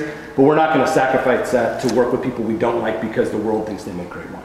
So if we're lucky enough to be surrounded with amazing humans that make great wine, and then we, there's a strong enough relationship or a new enough relationship that's exciting to cross collaborate, then let's see what happens. And I think we're just kind of trying to stay in that pocket of like our truth. You know what I mean? Quality is everything. Yeah, I think the one that we always knew we could promise is, Oh. and I think working with L'Angolo first, we love the wine from here. So I think we felt safe going to market with great Oh. wines out of the gate. And I don't think we ever want to sacrifice. I don't think any of us would put our names or our brands on things that we don't believe. You know how bad I would get roasted for that? Oh, Well, he talks a lot of shit. So if he was going to make something bad, everyone would love to talk. oh my gosh. He's got a lot of. Uh, What? But that's our personality. Is you know, my friends are coming out with tequilas, gins, beers, clothing lines. my friends come out with tequila. Well, I mean, it's a different it's a different realm, but th- oh, you know LeBron James? oh yeah, I thought that was a subtle drop. that wasn't a subtle drop. I mean, listen, I could know George Clooney. What's up? Y'all don't know who I know. You don't know who I know. You drink Casamigos all the time. Me and GC, we're good. I went to Lake Como two weeks ago. Uh, no, but it's just like there's a level of quality that we hold each other to. And the fact that I sent this wine to all my friends, and I know there have been other wines that they've tried that they were like, oh, this is disgusting. But they were like, Channing, what's up? Like, we need more of this. This is. so expensive though. Yeah, oh, always it's good. Like what? But all at a high quality and not from one person, but from different. If we can throw the best dinner party in the world and every wine is chosen families, but from incredible producers and sites, from Bubbles to Brunello, like, you know what I mean, and everything in between, imagine that. Like, I might not make it past that's the North appetizers. That's the North gonna be Star, but sleep. If we have the relationships and opportunity, I think we just want to like kind of showcase the Man. wine through our eyes. That's the thing. But again, we're learning though because he's not making our Syrah, he's not making our bubbles, right? And then who knows who's going to make our California stuff? So he is our winemaker for this, and Maybe our business partner and chosen. yes. And so he gets to sit and just sit back and taste stuff. Well, you also can't just take advantage of me and him in the cellar, right? Like having a winemaker know all the information that goes into running a winery and making high class wines. You're not going to pull the wool over our eyes and from a business sense. Or Yeah, listen, you're not giving us the crusty It's nice barrels. to have someone as a business partner that doesn't look at everything the way we do and it has. I'm that security guard. Oh yeah, he's like, hey, hey, hey, hey. Observing. no, no, no. I see mold on that. You know, if Chase guys do that, he's going to touch that. Oh my goodness. You talked earlier about events being a big part of what you want to do and then have done. Tell me about some of the events you've done so far and, and kind of what you're looking for in the future as events become a thing again. And, and Oh, oh, dude, yes. We are big event people. Go ahead. Hit them. Well, yeah, if, if we can again. So I think that the long, if you, the space we're sitting in is a great place to host people as a business, but then also throw events. So, the, um, our members get incredible access. We usually throw two weekends full of fun parties a year for our releases, but the world's tricking us into changing that a little bit. We've always tried to work with and highlight our favorite chefs from Portland, which obviously there's an incredible culinary scene in Portland. We live there, so we've had great relationships in that and try to bring that to the valley and into this space to share great wine, food with our wine. And then we've had the Give Joy, Get Joy event, which we've had twice, which was filling this room with about 50 people to have two of the best chefs in the world provide a five course meal for everyone here. All three of us speak, and then we try to raise as much money for the Children's Cancer Association. That night's full of tears, stories, and like incredible, like heartwarming stuff. So we weren't able to do it this last summer, but hope to get to do it again. And then with Chosen, I mean, we've launched a business and a brand in the midst of COVID. So we've really focused on e-com and DTC, which we don't have a tasting room. We don't actually, a lot of people come to L'Angolo looking for it and we don't have it here. So we're trying to push people to a website. We're trying to ship it to people. But with that said, I mean, I would think that our relationships and the way we like to do business would lead ourselves to doing a lot of pop-ups, a lot of dinners, a lot of wine tastings, and a lot of event-driven stuff for Chosen Family and for L'Angolo. And I know I had a lot of ideas of other things we were going to do at L'Angolo Estate, but you're just kind of trying to stay the course, keep your doors open, and find out how to be nimble enough to do business in the midst of a pandemic and in the midst of winter when you can't host people inside. So it's been interesting to say the least, but Chosen, I mean, just who we are as people, I mean, across the board, we just want to share the things that we love. And frankly, we haven't really had a chance to pour our wines for anyone. We have literally yet. not opened a bottle and said, "Hey, here, try this before you buy it." For anyone yet? Uh, maybe our friends and family, but even you don't see them that much right now. So the wine we drank of Chosen has been our own, and then thankfully we've been supported by the people in the world that believe in us, us enough, know about L'Angolo, know about Channing, or know myself and trust in our opinions and our palates, hopefully, to, to buy a product we're passionate about. I have to give this credit to Jake. At the beginning, I think, you know, me being a competitor, I'm like, all right, we need to sell this in one month and two days or whatever. And Jake's like, no, we don't. Opposite of that. We want word of mouth. We want as many different people being able to taste this over a long period of time so that they could see how it grows, how it evolves, how we grow and come on this journey. And at first, the first, I would say month, I probably did not agree with that. I was like, sell this, sell this. And we did great. I don't So know. was like, we'll see the gone. next release, how long it takes. Right, oh man. But now it's like, word of mouth is like so much more important to me at least. Because people randomly, we won't get any buy for a day, and the next thing you know, somebody buys three cases. And you're like, wait, what? And the guy will text me or DM me on Instagram, like, Channing, I just saw, uh, I just had one of your bottles at my friend's house for this important dinner, right? He got the vaccine or whatever. It literally is a, a DM I just got like yesterday. I just got a DM. Uh, the guy, hey, I just went to his house. We both got vaccine. We're first responders. We love you. You're from Cleveland, or we're from Cleveland. Like, we've been saving this bottle for this moment.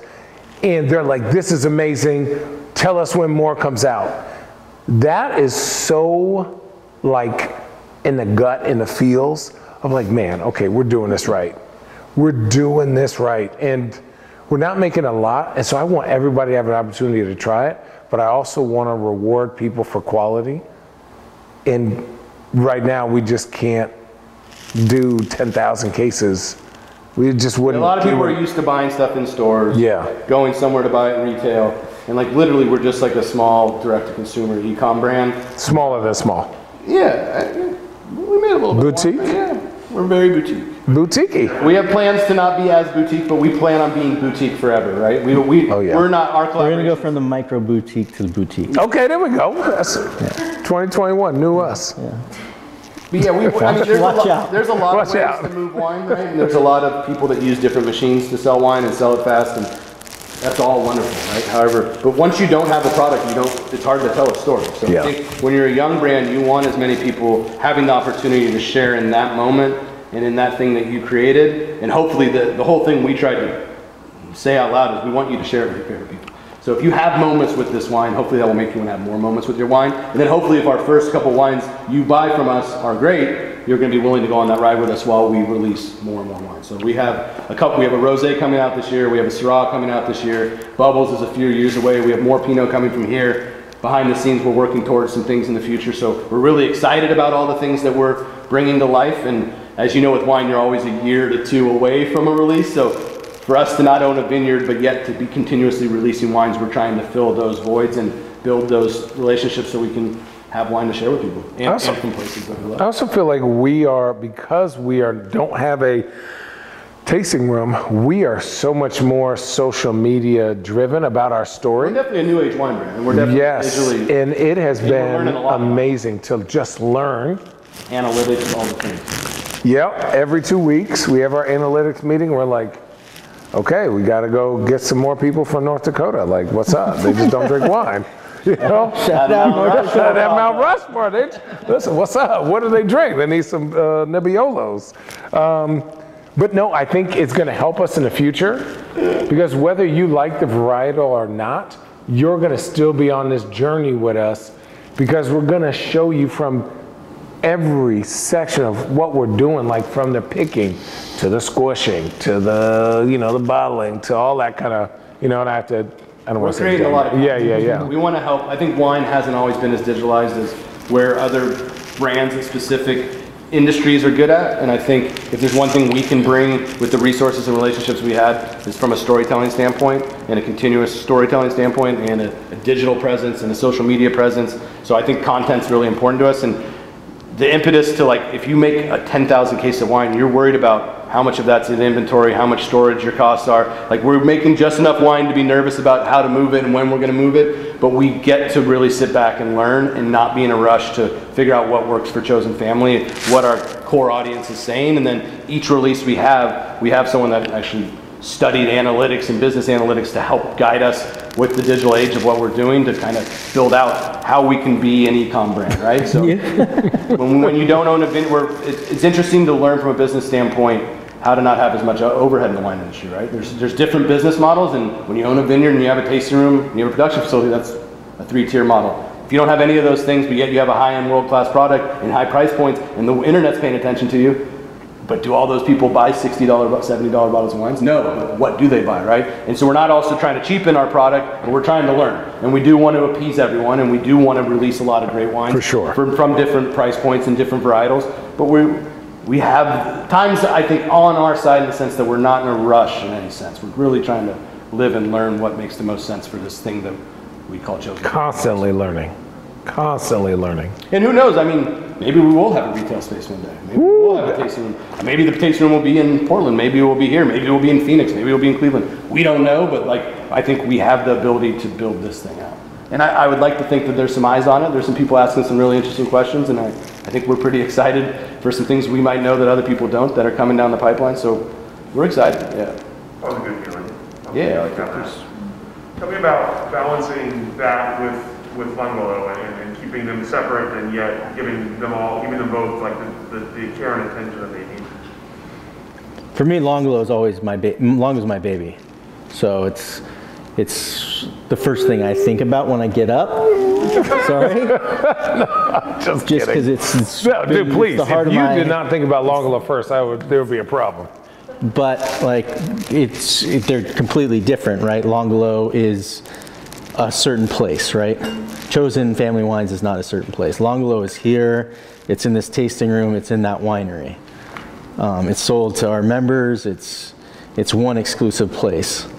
Chosen Family Wines is for me a completely different business model, um, and it has the opportunity to be kind of multiple places. It can be it can be here, it can be Washington, it can be eventually Italy, it can be France, it can be you can travel. L'Angolo can't travel out. L'Angolo will always be these 25 acres right here. So there will never be more than 20 acres of vineyard. 16 Pinot Noir, 4 Chardonnay that go into L'Angolo. So that is L'Angolo's brand will always maintain L'Angolo. So it has its identity, and then Chosen Family has a completely different identity, completely different feel, branding. It's it's uh, it's the same uh, industry, but it's a completely different business. Yeah, I think they're it. very different, except that they, we work together in a sense, right? Like we bought, we work together, and then thankfully they support each other in a, in a good sense. Like I don't, I think all the things that we've made and all all the things that we've done outside of L'Angolo the brand have all came back to help L'Angolo the brand and then help the brands that we're creating outside of them. So I think the ecosystem onto itself. But yeah, they're like when in the future we'll tell how different they are, right? Like they're very different entities and different thought process and different business models.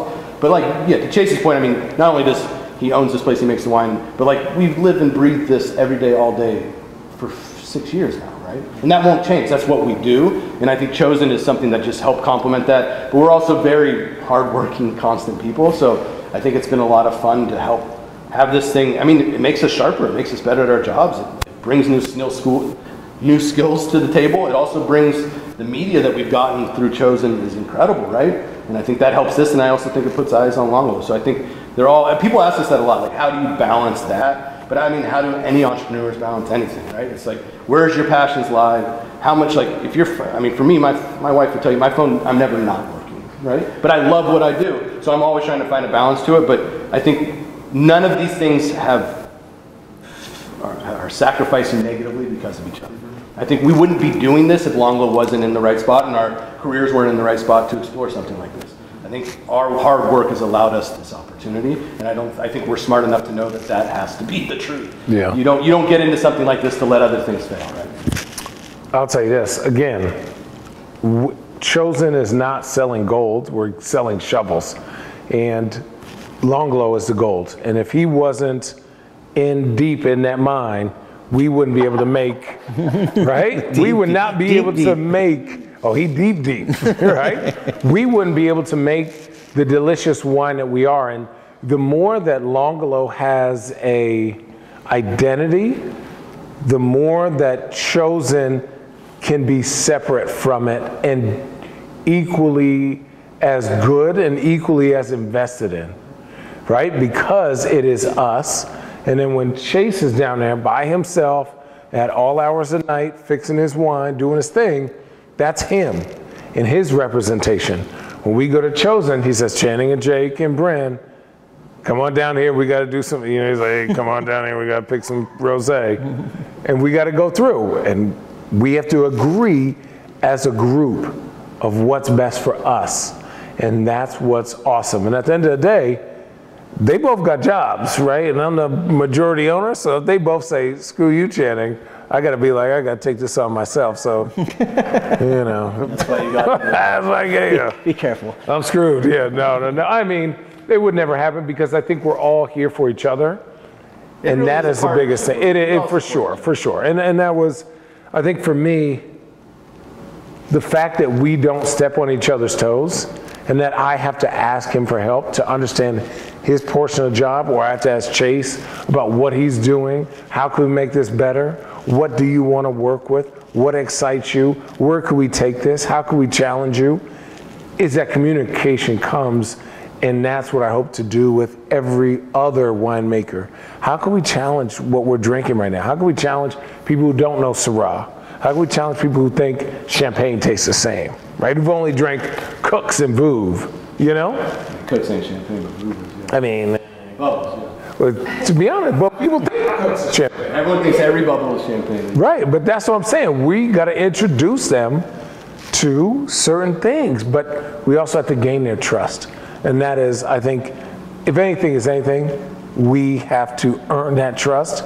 And we are constantly doing that every single day by putting in the work. If you don't put in the work, then, then nobody's going to trust us. If you have aspirations to do to build out business in your life, if you don't, if you I, entrepreneur is an interesting word, but like if we have L'Angolo and then there's something else we're doing, right? If those things aren't making you better, they're not making you a better business person for L'Angolo Estate, then I think you're missing the point, right? I think that if we're all smart enough to communicate and live and learn through these to make us better at everything that we do, I think then, then we're winning. And I think that's the goal. Like these things aren't taking from anything, they're adding to it. So I think, uh, sure, we can be more tired or we can be busier, but like we're busy doing the things that our dreams are made of, right? We're, we're But I think to come back to this question originally, right, is the difference between L'Angolo and Chosen, where you separate.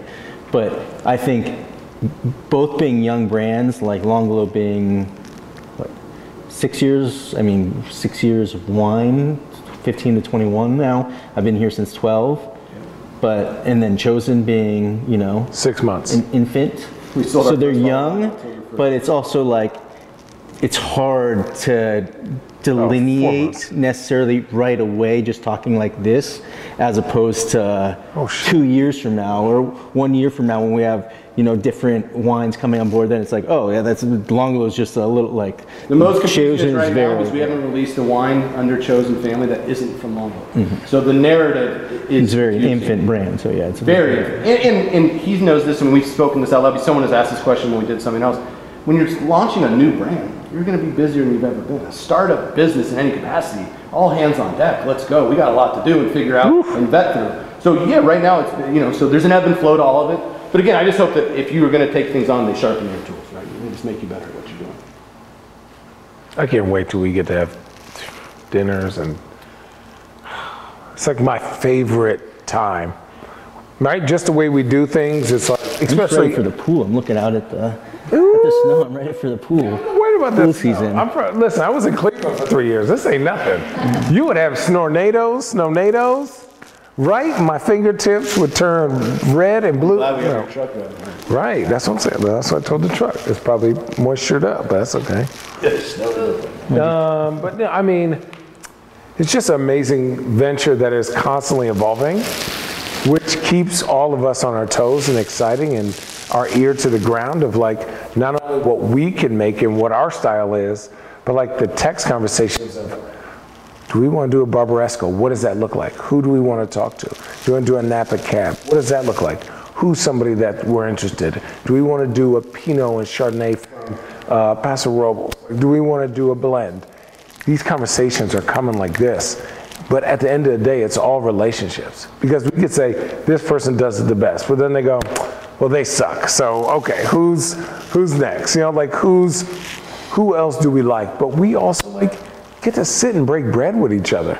As, as you know, obviously as COVID helps us out, like or doesn't help us out, but as COVID kind of goes up and down in safe space, it just like, I think we become best friends, like more than best friends, more than best friends, and we've, yeah, because I feel like I never have to worry about you doing your job, anyone right? In basketball, that's the only thing that messes up teams. It ruins the culture of a team is when you have to worry about is this guy going to do his job? Question is integrity. Lute Olson is the greatest coach I've ever played under, and he told us one thing all the time: if you had an excuse for something, wh- what was your job?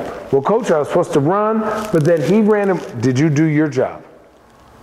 No, coach, I did. Okay, well, that's why you're here next to me. That's why we lost. did you do your job?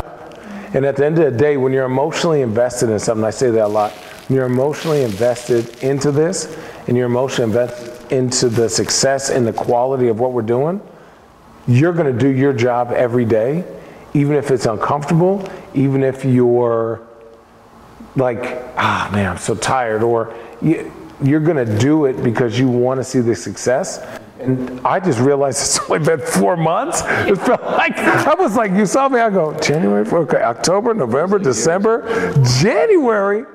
I felt like, man, what? What? It felt like two years. And we've only come out with two wines, and this year we're coming out with uh, two, four, six, four. Well, we have, yeah. We got something to work. Look, look, look, you know, look, look, look. I'm, I'm gonna say Four four, to- to four four ish, four plus. But dude, it's like grow with us. We're learning this all the time. Feedback is awesome, right? The the comment section, the feedback, the the stories, the pictures, the content is what we live for. Show us where you drink it. Show us how you drink it. Why'd you wait till it was crazy? Why'd you wait till Thanksgiving to show this? Was it the price? Was it because of you're from Cleveland? Do you like me and I remind you of the championship? Do you know Jake? Do you love L'Angolo? Like we want to know these stories. We are very much a given give and take about where and why you love this wine so that we can provide you with just as good wine and different varietals from more amazing people. So when you come to dinner they're gonna eh, they're gonna ask you to every dinner when covid is over. Because you're gonna have rosé bubbles couple pinots couple chardonnays all over the country maybe a barbaresco maybe a piedmont maybe a nebbiolo Um, I also Maybe think a Barolo? The culture of wine shifting, right? If we're going to go big picture real quick, I mean, you got an African American seven footer from Phoenix, Arizona. That's a wine brand owner in the Willamette Valley making really good wine. That's pretty dope. It's 2021. There's a lot of shift going on, and I A lot of think pressure. The fact that, I mean, you should see some of the marketing or like media platforms that this brand has taken us, and so for wine to be spoken of and to be sought after and to be thought of and to be told stories about in different media platforms is incredible. So I think the ability for like what this is building towards, and we have something we're gonna, I can say this, I'm gonna say, the one barrel challenge, we'll revisit this conversation, but this is something we've been working on behind the scenes. It's an initiative that we'll drop this year with some wine wineries in the Willamette Valley for a good cause. But there's just a lot of things that are happening, and I just think this time in wine and getting to be a part of this with them and to see a majority owned black wine brand from Willamette Valley and CJ doing his thing and how, who's talking about it, who's thinking about it, who else is interested in it, what, what, you know, like basketball magazines talking about wine, you know, movie magazines talking about wine, this thing talking about wine. Like, it's really cool. It's really interesting. I think it's really going to be really impactful. I think you're watching the, the tipping point in a way, Ugh. and I'm very happy. Uh, like to my core, I, we built this in a different vibe. I'd like to think, and not to take from anyone else, just like what we set out to do. I, I'm very proud of, and I hope that some of these other things that we get to do, and chosen specifically, um, is going to be kind of a barrier entry in, in a way. So. Whenever I send people here, new people here, like people would DM me, hey, I'm flying in. We have friends in Portland, where should we go? Whenever they leave here, they go, Channing, that was the best vibe wine tasting. Everybody was nice. People were energetic. They were polite. The wine was obviously A1. The, the view, everything. But the biggest thing that I hear, you know, whether it's vibe or energy or ambiance, is always you guys are the best. And I think that, like, I had to come here, I had to obviously see it. I've been here tens of thousands of times, right? Um, and that is, eh, a few, a few. And that to me is something that I think I love being a part as chosen. If I was chosen, I love being a part of L'Angolo.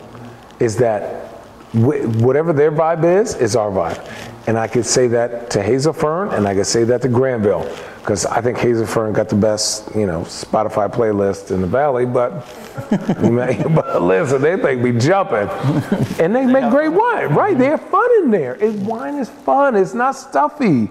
It's for you to enjoy this with your family. You're taking time off. Everyone got to work.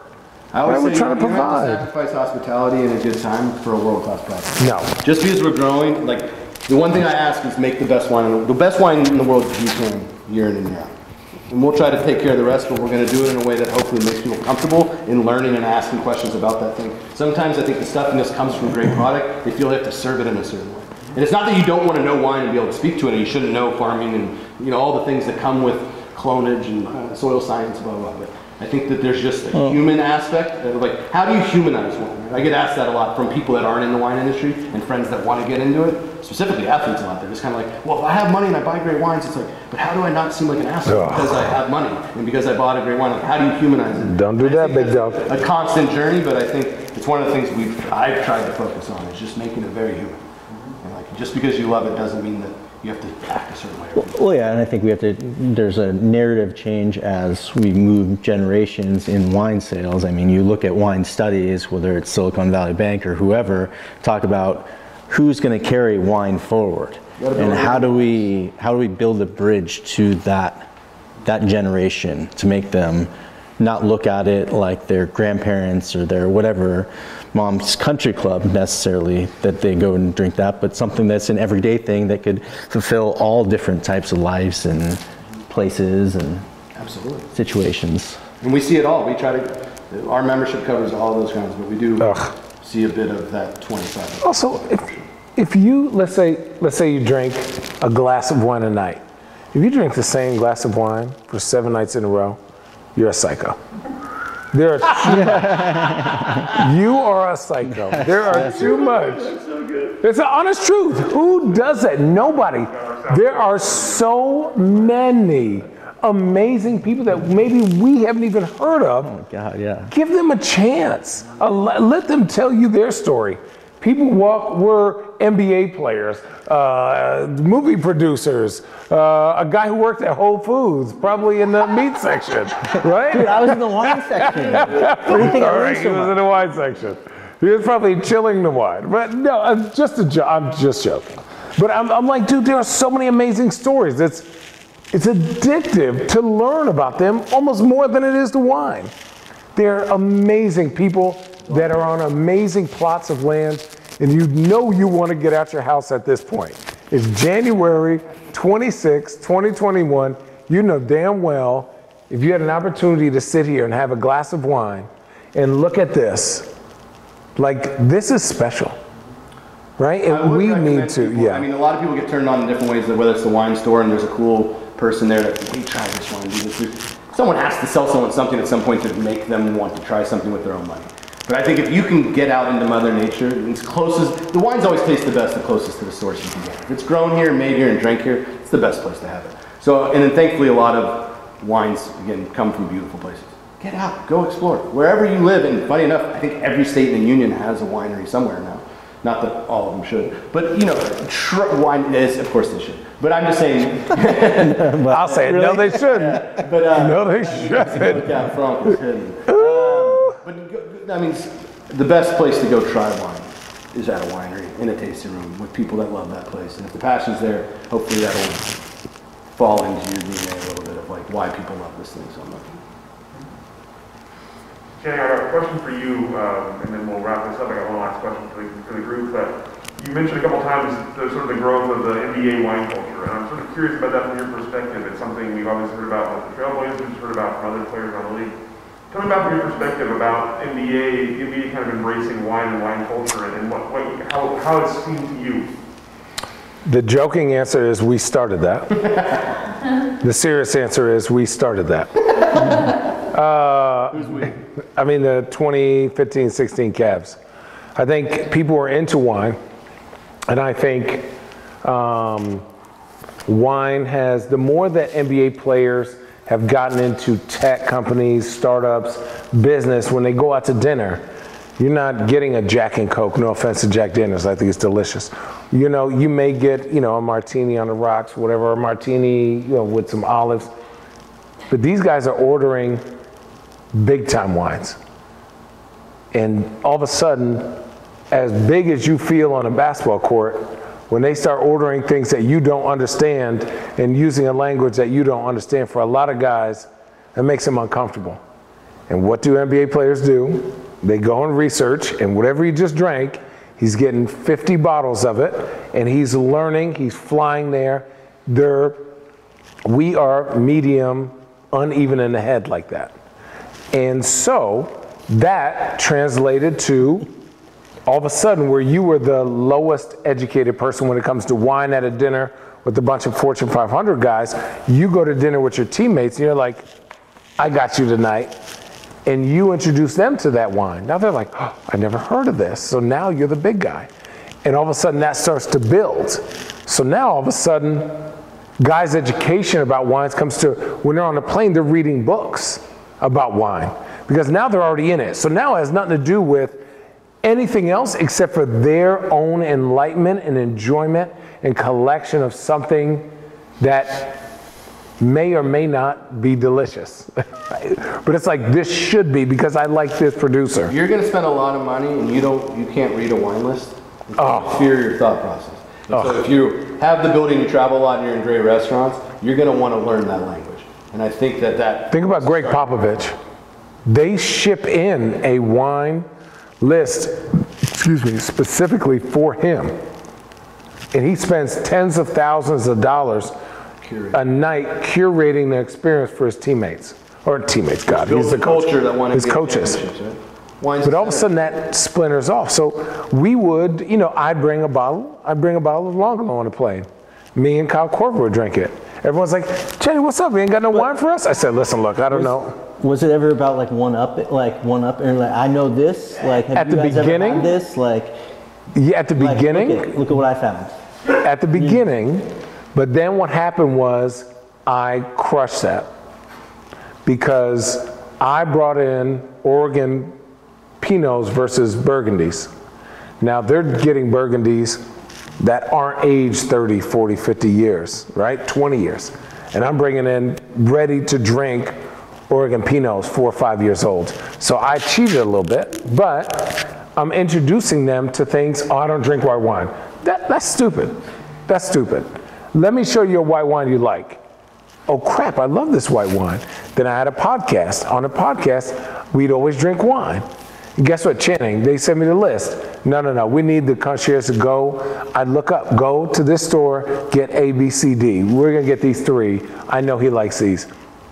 So all of a sudden, to get back to the general about NBA wine thing, guys could drink a delicious bottle of wine and still perform the next day. Guys can read about wine, drink the wine, put the cork in it, put it in their handmade special cases with their glasses and everything, wait till next day after the game and drink it again and taste. Write their notes down. It is something else that they are challenging themselves outside of basketball to be elite at. They start collecting them like cars. I went to Bordeaux for the first time uh, two years ago, two summers ago, and I had an opportunity to go to Petrus. And the son, who was make, the winemaker at Petrus, was like, "Oh, Jimmy Butler just got here." He was like, "Yeah, he was here like a couple days ago," and I was like, "What?" And all of a sudden, it starts getting out that Jimmy Butler is a big time wine guy. Same with Melo, same with Braun, same with Paul. You know, D Wade obviously has his own wine. And so for me, I go, hey, I'm in the right place. I'm in the right place. And I thought Petrus was the greatest wine I've ever had in my life, but that's neither here nor there. But we're always challenging ourselves to learn more, be better, and something as awesome and has so many variables like wine is like I don't want to say gets us going. If you like it, you're gonna love it. You're right. If you don't like it, you'll probably still drink it because it's delicious. Yeah, and then I think if you're around these guys enough, not like their bodies is their business, right? So it's like if you're not a wine guy, but yet you, if you played in an NBA game, these guys stay up really late at night because you can imagine that adrenaline dump, dump travel, all the things. So drinking a little, something to relax your mind and body is a part of the process. Whether that's none of my business, but I'm just gonna say that's the truth. But Red Bull vodkas don't feel as good in the morning. Jack and Cokes don't feel as good in the morning. So as you age, as you have more dinners, as to him the business acumen of conversation, but then you still have to perform the next day. Not only are you going to have a great bottle of wine or two, a better conversation, a better meal, and you're to feel way better in the morning. So I, I would like to think that that played a big part of like, yo, we can do this and this happens, and I'm to go win an NBA championship, and I had a bottle of wine the night before. Like it didn't affect the things that you're so conscious about. And I think partying and drinking at some point, as I like to say, when we got in our 30s, our dinner table became our nightclub. We didn't go out as much, and I can't speak for Channing or the NBA, but I just slowed down a little bit, and I think wine helps that. It, it helps the like I want to feel a little better, and there's a great conversation and learning process. And also, the coaches didn't really get too upset if you shared Yeah, they love it. Yeah. because the coaches are ex-players, so they're like, "Oh, it's just about like." And, and in all seriousness, an NBA player could drink a lot of wine, work out in the morning, take a nap, and be ready to go. You drink some other stuff, either you're getting super fat, right, because of the carbs, and you know that kind of messes you up, or other stuff got you where you can't even lift your head up uh, to wake up, you're passed out.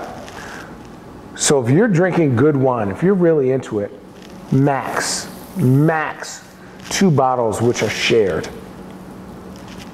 Right? So, good time, you feel great. and you're going to bed and you're coherent. You know, like it's it, it's a a weird marriage. But that, do you think that was a part of it blowing up a little more though? Was that understanding? Oh, for sure, because a guy would bring on a nice bottle, and coach would say, "Hey, man, let me get a sip of that."